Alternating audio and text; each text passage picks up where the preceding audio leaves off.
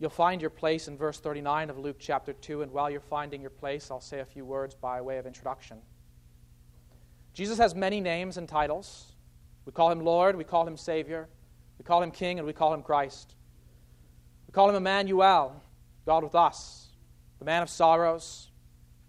We acknowledge him as the greater prophet and our great high priest, and we recognize him as the Son of man and the Son of God. Today, however, I also want you to consider one of Jesus' most amazing titles brother. We learn this title from the apostle Paul and from the book of Hebrews. In Romans 8:29, we read that God the Father predestined us to be conformed to the image of his son, in order that we he might be the firstborn among many brothers. That is God determined before the foundation of the world that we who have believed in Christ would be adopted as God's children. Accordingly, it is his will that we should become like Christ the eternal Son of God. Likewise, the author of Hebrews tells us that Jesus is not ashamed to call us brothers, saying, I will tell of your name to my brothers. In the midst of the congregation, I will praise you. In Hebrews 2 11 and 12, where he cites Psalm 22. Indeed, after Jesus was raised, he spoke to Mary Magdalene in this way, speaking about his disciples in John 20, verse 17. He said to Mary, Do not cling to me, for I have not yet ascended to the Father. But go to my brothers and say to them, I am ascending to my Father and your Father, to my God and your God. We could spend more time exploring these thoughts, but this brief introduction must be sufficient for now, as it establishes the consistent truth from Scripture that we recognize Jesus not only as our Lord and Savior, not only as our Redeemer, but also as our elder brother, because he regards us as his brothers and sisters.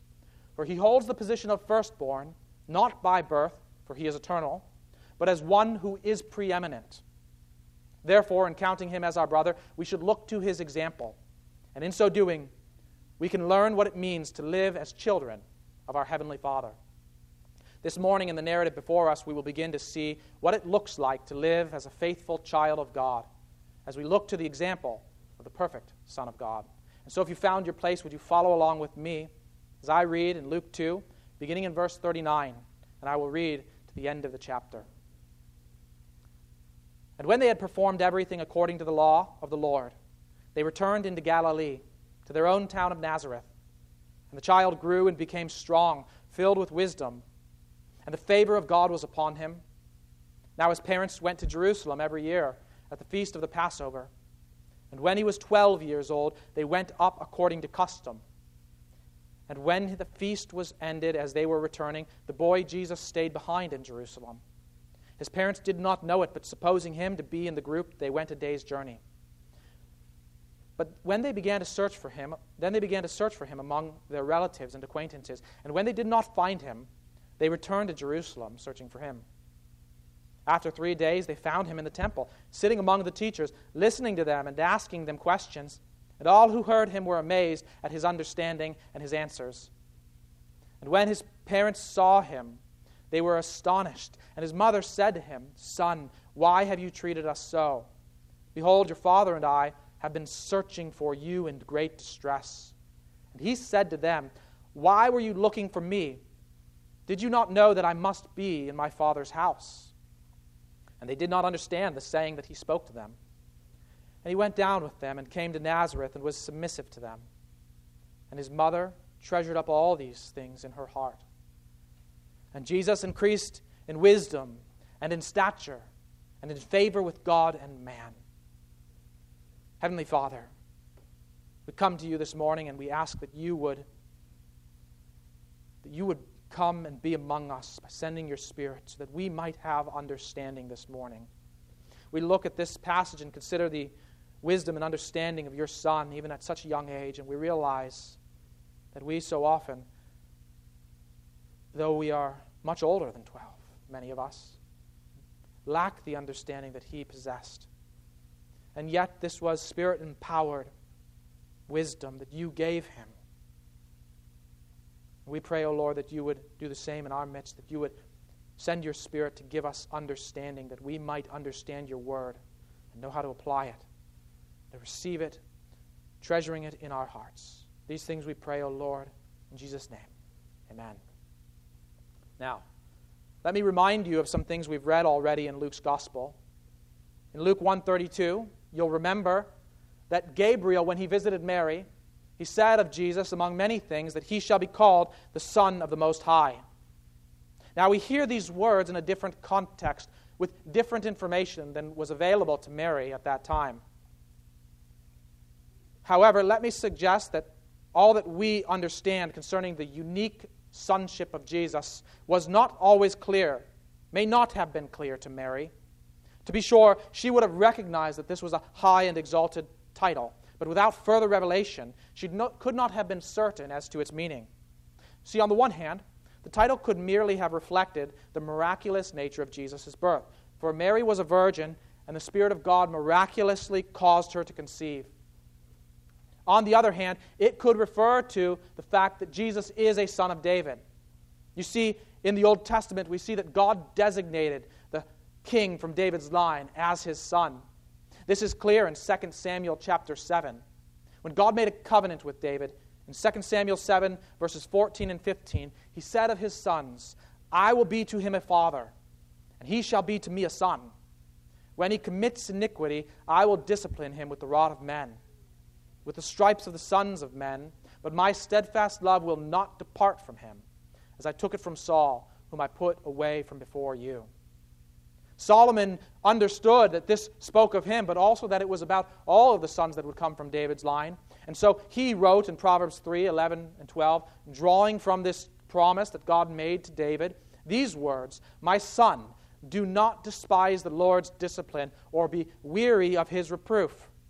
For the Lord reproves him whom he loves, as a father the son in whom he delights. Solomon understood at that time that if one if a king, that is, of David's line, was to live as a faithful son of God, that he was to, uh, to not despise the discipline of the Lord, even if it might be unpleasant, but to embrace it as a sign of God's love as a father. But we also must recognize that most of these kings, in fact, all of them in some way, failed. They failed to heed Solomon's advice. Even Solomon failed because he came to despise the discipline of the Lord and turn from God to worship idols. David's sons would rebel against their God and father and refuse to honor him. But the prophets spoke of a day when God would raise up another son of David. They spoke of a day when another son of David would succeed where these men failed by living faithfully before God all his days. This son of David would also be more than a son of David though the full meaning of that statement was veiled before his coming. In this gospel, Luke has begun to pull back that veil. And in this passage, he tugs a little more at that curtain to show us what it means, to begin to show us what it means to say that Jesus is the Son of the Most High, that Jesus is the Son of God. And so, at this early stage of Jesus' life, we begin to see that as we see the Son of God in his Father's house. Now, let me call your attention to the way our passage begins and ends. You see, in verse 39 and 40, we read these words And when they had performed everything according to the law of the Lord, they returned into Galilee to their own town of Nazareth. And the child grew and became strong, filled with wisdom, and the, father, and, and the favor of God was upon him. And then, if you look at verse 51 and 52, you read again And he went down with them and came to Nazareth and was submissive to them. And his mother treasured up all these things in her heart, and Jesus increased in wisdom and in stature and in favor with God and man. And though these phrases are not identical, you can see that these phrases are very similar. They are like bookends in our passage. They recall the idea of returning to Nazareth, and they speak of Jesus' maturation in terms of wisdom.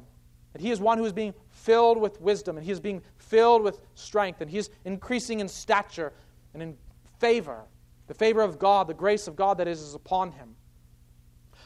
In one sense, these, as I said, are like bookends. They, they show us the order of Luke's gospel. That is, if you recall from the very beginning of the gospel, Luke has told us that this is an orderly narrative.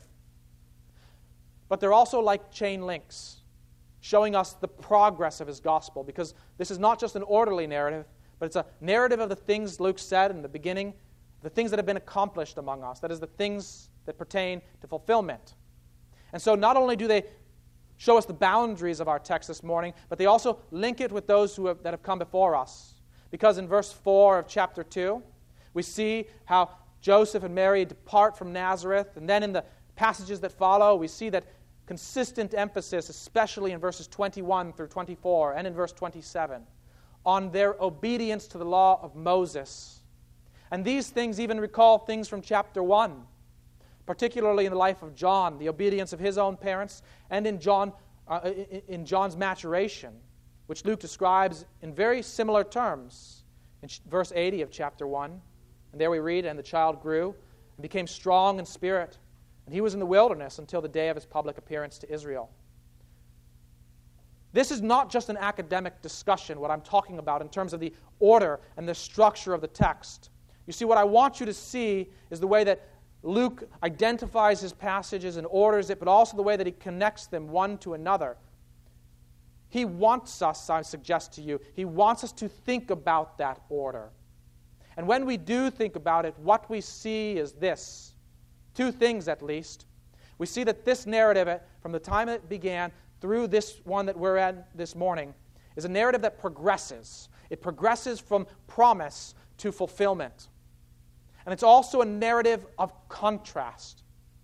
It's a narrative that places Jesus in contrast with John. They're very similar, but the contrast is always one of lesser to greater.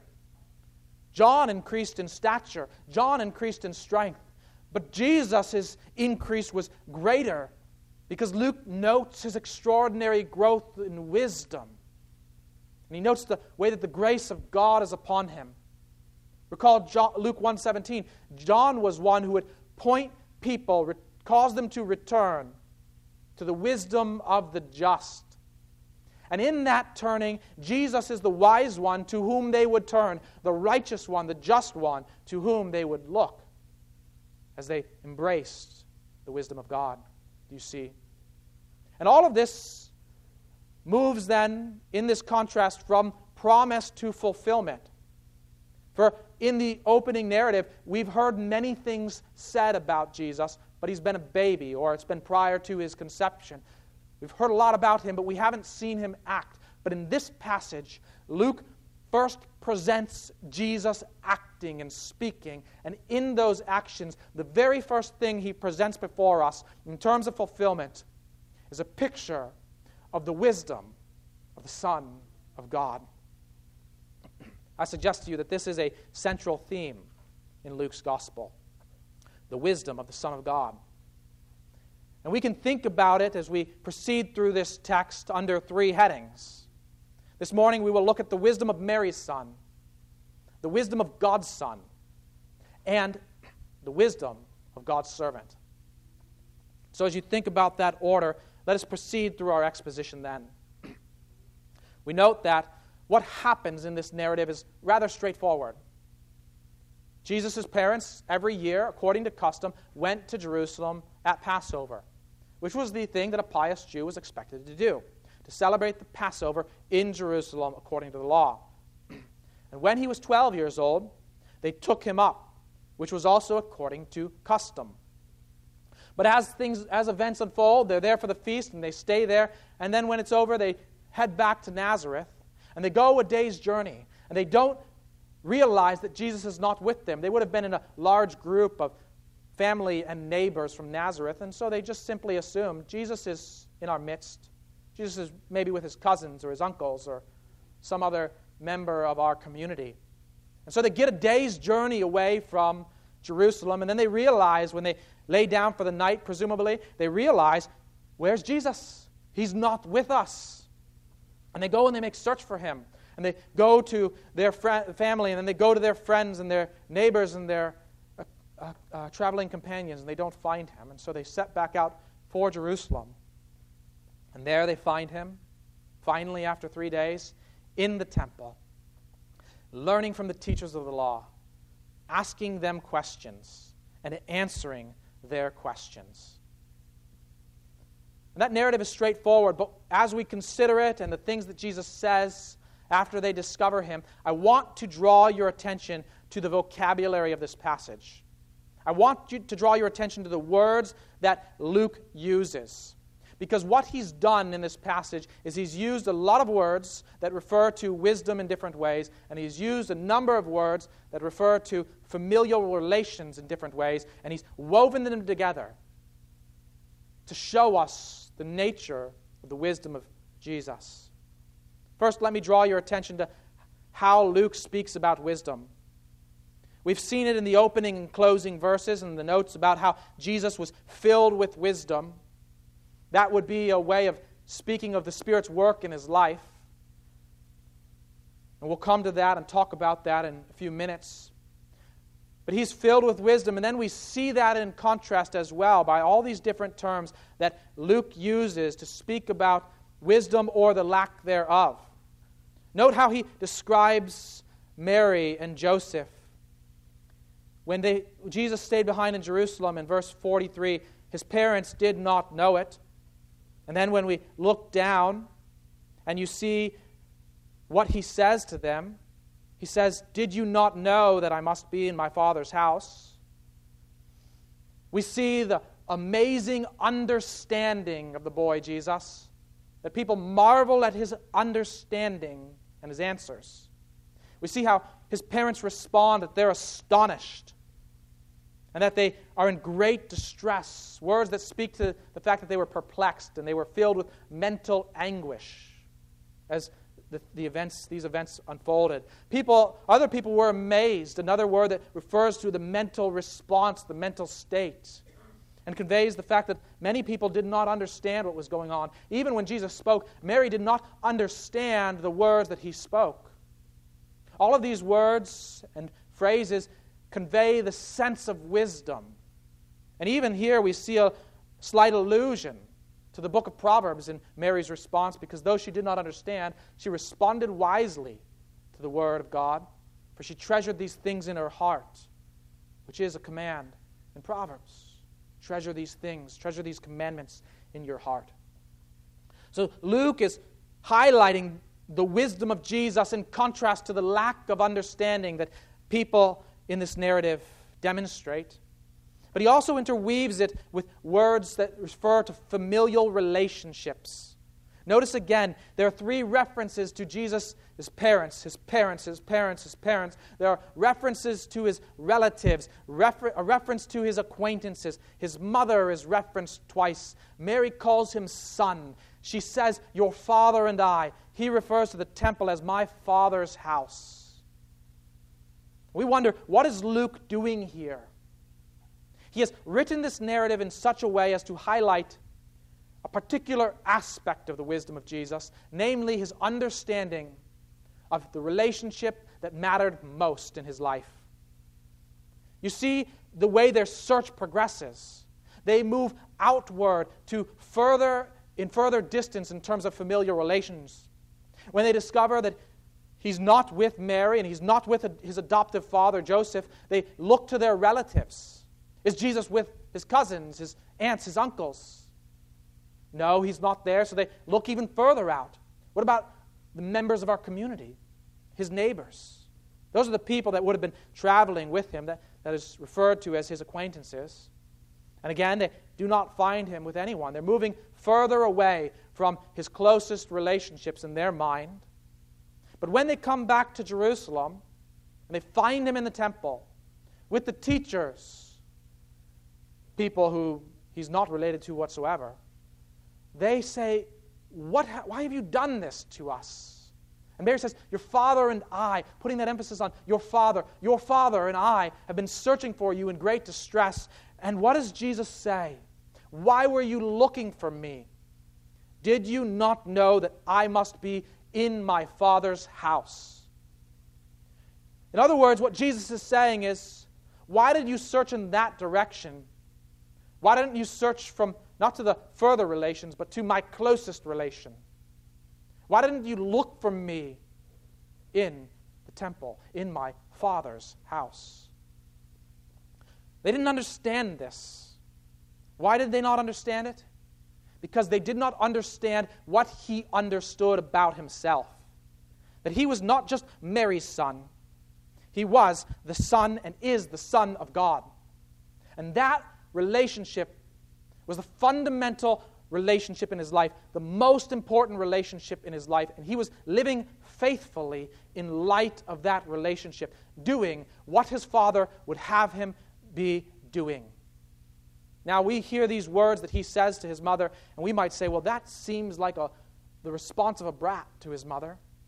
We should not interpret it as any disrespect whatsoever. For we see in verse 51 that when he goes back to Nazareth, he's submissive to his parents.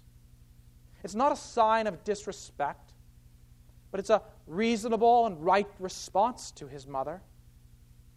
It's a one that recognizes the priority of his relationship to God, his heavenly Father, and our heavenly Father, but the fact that he enjoys a unique and special relationship as the eternal Son of God. The wisdom of Mary's son is seen in his understanding of the fact that he is the Son of God, and he is acting appropriately in light of that fact.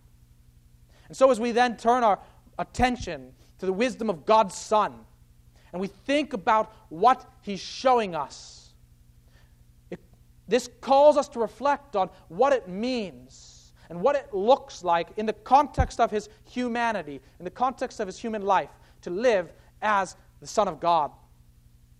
Now, there's another reason why Mary might have been confused at what he said, why she did not understand the saying. And you might have a footnote in your Bible that draws your attention to this. In my Bible, for instance, the footnote says this or about my father's business. You see, if I liter- literally translated this from the original, it could sound like this Did you not know that I must be in my father's? And so, certainly, this could mean in my father's house in the context that he's actually in the temple. It's like saying, I'm going to my dad's. You know that I'm talking about his house.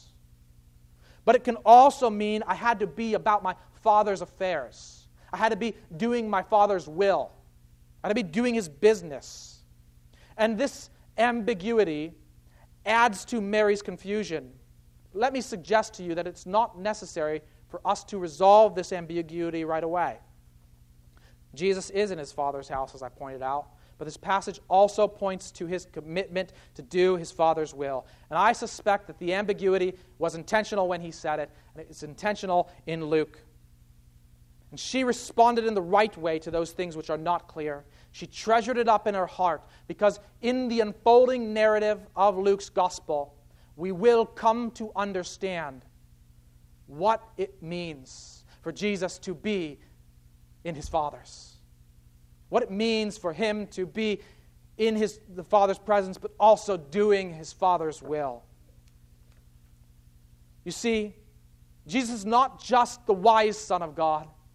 We also need to see that he is the wise servant of God. And to see that, I want you to see how this passage recalls passages from the Old Testament and also foreshadows what will take place in Luke's gospel. For Mary's confusion was rooted in the fact that she did not yet have the events that Luke records, but we have the privilege of looking ahead and looking back and seeing how these things that are happening fit into the wise plan of God. I have suggested that this passage points forward in our narrative, and it does so by means of subtle allusions, both to the past and to the future in Isaiah chapter 11. Hear these words from Isaiah 11 and listen to the way that Isaiah speaks about wisdom and uses the language of wisdom to speak about the Christ. It's in Isaiah 11, verse 1, if you're turning there. Here, Isaiah prophesies of the Christ, and he says this about him There shall come forth a shoot from the stump of Jesse, that is, from David's father, from David's line and the branch from his roots shall bear fruit.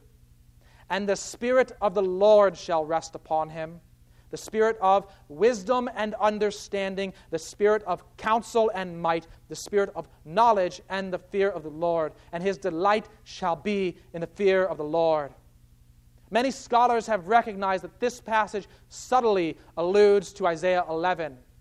That Luke uses the language in verse 40 and in verse 52 of filling and wisdom and understanding throughout. That he is presenting to us Jesus as the one who fulfills what Isaiah prophesied that a son of David would be uniquely endowed with the Spirit so that he would live his life with wisdom. And this is the first that we see it in Jesus' life. But Isaiah also spoke of the wisdom of Christ in another way. If you turn over in Isaiah to Isaiah 52 and 53, beginning in Isaiah 52 13, we read these words Behold, my servant shall act wisely. And if you're not familiar with the content of Isaiah 53, know that in what follows, Isaiah prophesies of the atoning death of Christ that Christ would be the suffering servant who makes atonement for his people by means of giving his life as a sacrifice for them. And he introduces that prophecy with the language of wisdom by calling him the servant of the Lord who acts wisely. Now, in the Greek translation of the Old Testament, we could translate that Greek translation with these words Behold, my boy shall understand because in Greek, the word for servant and the word for boy is the same. And it's the word that Luke hears now, uses here. When Mary finds the boy and she beholds the boy and she sees his understanding. She beholds the servant of the Lord, the child of the Lord, the son of the Lord, understanding, demonstrating his understanding in this first way. And as Isaiah goes on, he uses the language of wisdom throughout that prophecy about Christ's atoning death. In Isaiah 53 11, we read that by his knowledge shall the righteous one, my servant, make many to be accounted righteous, and he shall bear their iniquities. One ancient church father wrote about this passage in this way the prophet says, He shall understand, by which he means that he will do all things with understanding and wisdom, and will speak in a way befitting God. This indeed was a work of wisdom befitting God, that the only begotten Word of God took on flesh on behalf of others. He became a beggar among us on earth, in order that we might become rich from his poverty. And by believing in him, we might be washed of sin's defilement, since the law given through Moses cannot take away sins. By the death of his own flesh, he destroyed death. He overturned destruction, and he fashions anew those overpowered by death, so that they become incorruptible. And later on, he writes, Therefore he says, My servant shall understand, for everything done for our sake was done with understanding and wisdom. According to the psalmist, in wisdom he made all things. You see, Isaiah presents the cross as he prophesies of the cross as the supreme act of wisdom demonstrated by the servant of the Lord. And I'm saying to you that Luke 2 foreshadows that event. That event when the Son of God, about 20 years later, would come into the temple in Luke 20, verse 1, and he would sit before the teachers of the law. And they would ask him questions, and he would demonstrate his supreme wisdom and understanding and they would not be able to answer him or to correct him, and they would fall silent. And then he would turn their attention to his identity, to who he was, and ask them a question How, if the Christ is David's son, does David call him Lord? And as he turns his attention to his identity as a son of David, and more than a son of David, they fall silent and they reject his wisdom and instead, they make plans to put him to death. And yet, even this, accorded with the perfect wisdom of God, a wisdom which only Christ understood in his life, for he predicted that it must take place. He said it in Luke 9 44 to 45. And here again, how Luke uses the language of wisdom to describe what Jesus says and what, the way his disciples respond. In Luke 9 44 to 45, Jesus says to them, Let these words sink into your ears. The Son of Man is about to be delivered into the hands of men. But they did not understand these things. They did not understand this saying, and it was concealed from them. And again, when he predicts a third time, in Luke 18, Luke uses the language of wisdom. And taking the twelve, he said to them, See, we are going up to Jerusalem. And everything that is written about the Son of Man by the prophets will be accomplished. For he will be delivered over to the Gentiles, and will be mocked, shamefully treated, and spit upon. And after flogging him, they will kill him, and on the third day he will rise. But they understood none of these things. This saying was hidden from them, and they did not grasp what was said. They would not understand until after his resurrection when he confronted them and rebuked them with the language of wisdom for not having wisdom. And he said to two of his disciples, O foolish ones, and slow of heart to believe all that the prophets have spoken. Was it not necessary that the Christ should suffer these things and enter into his glory? And later, with all of his disciples, he opened their minds to understand and taught them the scriptures. All throughout Luke's gospel, Jesus demonstrates the fact that he understood that it was the will of the Lord to crush him. And even from this first moment in Luke chapter 2, Jesus, though we cannot say how fully he comprehended that as a 12 year old boy, we see his commitment to do the Father's will from the earliest moments of his life.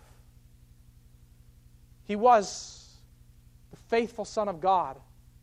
And he lived as the faithful Son of God because in his humanity he lived as the servant of the Lord, who understood the will of the Lord and fully submitted himself to the will of the Lord, knowing that if it was the will of the Lord to crush him, as Isaiah says, in Isaiah 53, verse 10, it was also the will of the Lord to exalt him with these words, some of which also draw from the language of Proverbs. Yet it was the will of the Lord to crush him. He has put him to grief. When his soul makes an offering for guilt, he shall see his offspring. He shall prolong his days. That language is from Proverbs. The will of the Lord shall prosper in his hands. I, su- I submit to you this morning that verse, in verse 10 of Isaiah 53, is not possible in light of what Isaiah says throughout that passage unless the Christ is to be raised. And Christ knew it. And he was raised. He lived faithfully as the servant and the son of the Lord. And we ought to see that Luke chapter 2 points to that, foreshadowing it. What do we do with this then? How do we apply it in our lives? Let's draw this to a close by reflecting on the wisdom of Christ as our brother and by learning from him what it looks like to live wisely before our Heavenly Father.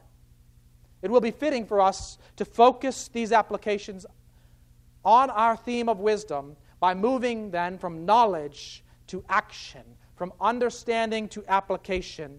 For that's ultimately the aim of wisdom. So let me begin with something that I want you to know concerning the Son of God. We must understand what it means to acknowledge that Jesus is the Son of God. This is the primary focus of the text before us, and many of those which will follow it. As I said before, to say that Jesus is the Son of God does not imply that he had a beginning. For the Gospel of John, in it, at the very beginning, we read these words, which you heard preached two weeks ago. In the beginning was the Word, and the Word was with God, and the Word was God. He was in the beginning with God. All things were made through him, and without him was not anything made that was made. And here John tells us that the Son of God is always with the Father. He calls him the Word. He is God and he was with God. And this can only be true if God is such a being that he is triune, that he is at the same time one and at the same time three. One in being, one in essence, three persons, perfectly un- in union. And I acknowledge, and we must acknowledge, that this, in its fullness, is beyond our comprehension. Receiving this does not depend on us fully understanding how this can be. For God is incomparable, there are none like him. And so I cannot point you to an illustration in our world and say, it's like that. For there is no being in all creation that is like him. He is utterly unique, but he has revealed to us this truth that He is and always has been and always will be eternally one God, three persons, the Father, the Son, and the Holy Spirit in perfect union. And so, to say that Jesus is the Son of God, we do not say that he at some point became the Son of God by virtue of his birth or at his baptism, as some have alleged in history, but we say that he has always been and always will be the Son of God. And yet, we also acknowledge this great mystery that the Son of God, in the course of time, took on flesh. He did not cease to be God. For when we say He is the Son of God, we are confessing Him as God. He did not cease to be God, but He took to Himself a human nature so that He is fully God and fully man. One person, God and man, indivisible. And we confess this about Jesus, and we believe this about the Son, because it is what God has revealed in Scripture. But in this great unfolding mystery, the beautiful reality of the, of the incarnation is that by becoming a man, of all the things that he accomplished, and he accomplished so many things that we could look at, one of those things is that he became like us so that he might show us what it means to live as children of God. For every one of us is called to be a son and a daughter of God. And everyone has given us this privilege, every one of us is given this privilege if we come to Christ by faith. Then we are adopted as children of God. And so we can look to Christ and see what it means and what it looks like to confess that Jesus is the Son of God and to see how that is lived out in a human life even at this young age of 12, boys and girls, you see the Son of God showing you what faithfulness looks like in your context. We ought to look to Him and learn from Him so that we might move that knowledge toward action. We might move our understanding toward application by the grace of the Lord. So know this Understand this, confess this, and live in light of the fact that Jesus is the eternal Son of God who took on flesh and became a man without ceasing to be fully God. Now, you must understand something about this idea of sonship as well. If you were to meet my Father, I think that you would be struck by how much I am like him. From my mannerisms and the things I do. And if I met one of your parents, I'd probably say the same thing. One of the ways that Jesus is like the Father, is the perfect image of the Father, is that he perfectly shows the Father to us. But I don't mean in his physical form. It's not that when the disciples saw Jesus that they beheld God in his physical form, for God is a spirit and does not have a body like men. But when we think about what the New Testament tells us about the way that Jesus is the image of God, in Colossians 1:15 for instance, he is the image of the invisible God. If God is invisible and Christ is his image, he must be his image in a different sort of way. And then Hebrews 1:3, he is the radiance of the glory of God and the exact imprint of his nature. His nature. He has the attributes perfectly and fully. All that God is, he is, and we see it lived out in a human life. And so when we see His grace, His love, His power, His justice, His holiness, and, his, and on and on, we see, we see the Father, as He says. He who has seen me has seen the Father. And that's what it looks like in a human life. We see one who at the same time is mighty and powerful and humble and lowly and gentle and loving and this is what our Heavenly Father is like. When God called Israel to live in accordance with the law, He said to them, Be holy as I am holy. And He gave them the law to show them what that meant and looked like. But you, probably in your life, when you want to fix something in your house, no longer read instruction manuals. You go to the internet and you watch a video of someone doing it. In Christ, John tells us in his prologue that we have a grace upon grace, or as Don Carson explains in his commentary, one grace that replaces another, a greater grace in Christ. We see a more perfect display of what it means to do the will of God in Christ. It's a better example, it's a, a better picture For in it we see, in him we see the perfect Son of God. But all of this probably brings you to a final question, which I can represent in a few ways. On the one hand, you look at this 12 year old child, Jesus, in the temple, and you say, like me, I'm 36, I'm three times his age, and some of you are more. And he's the wisest of men at 12, and every, every day I'm such a fool. I'll never be like that. Or if you're like me, as I was a child, children, when someone says you should do what Jesus did, you say, well, that's easy for him to do. He's God, I'm not. But you also must understand this that Jesus is greater than the law because when God gave the law, he did not give it with power. It did not have power to make men and women obedient to God's will. But Jesus did all things in his human life in the power of the Spirit, as Luke will show in his unfolding gospel, and as Isaiah prophesied. That though he was God, as Paul tells us, he emptied himself. He did not regard equality with God a thing to be grasped or held on to. That is, he did not use the fact that he is God, but rather he depended in every way on the resources that God gives every human being his Spirit, if we accept Christ by faith, and the Word, which we saw Jesus learning in the temple, and the fellowship and teachers and godly parents which Jesus had. These means that God has given us by which He is pleased to work to conform us to the image of His Son. Those were the means by which Jesus Christ was obedient in His human life. Perfectly obedient. So we cannot say, well, it's easy for Him to be obedient. He's God. For He did it in the power of the Spirit, in accordance with the Word, in dependence upon the grace of His Heavenly Father. That's what we're called to do too as we look to his example.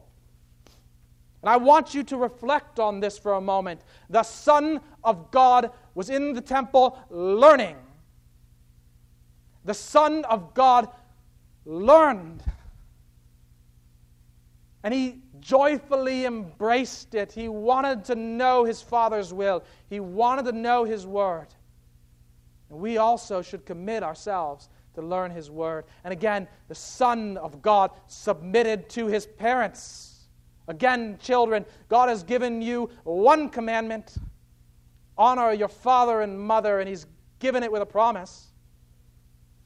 And for those of you who are here, He's given you godly parents or grandparents who are means by which God works in your life. That's what He gave to Christ. And He calls us to be like Him. And you're not going to do it perfectly, I promise you. You already failed in that. We all will. But through God's grace, He works through the same means in our lives to conform us to the image of His Son, which is His will.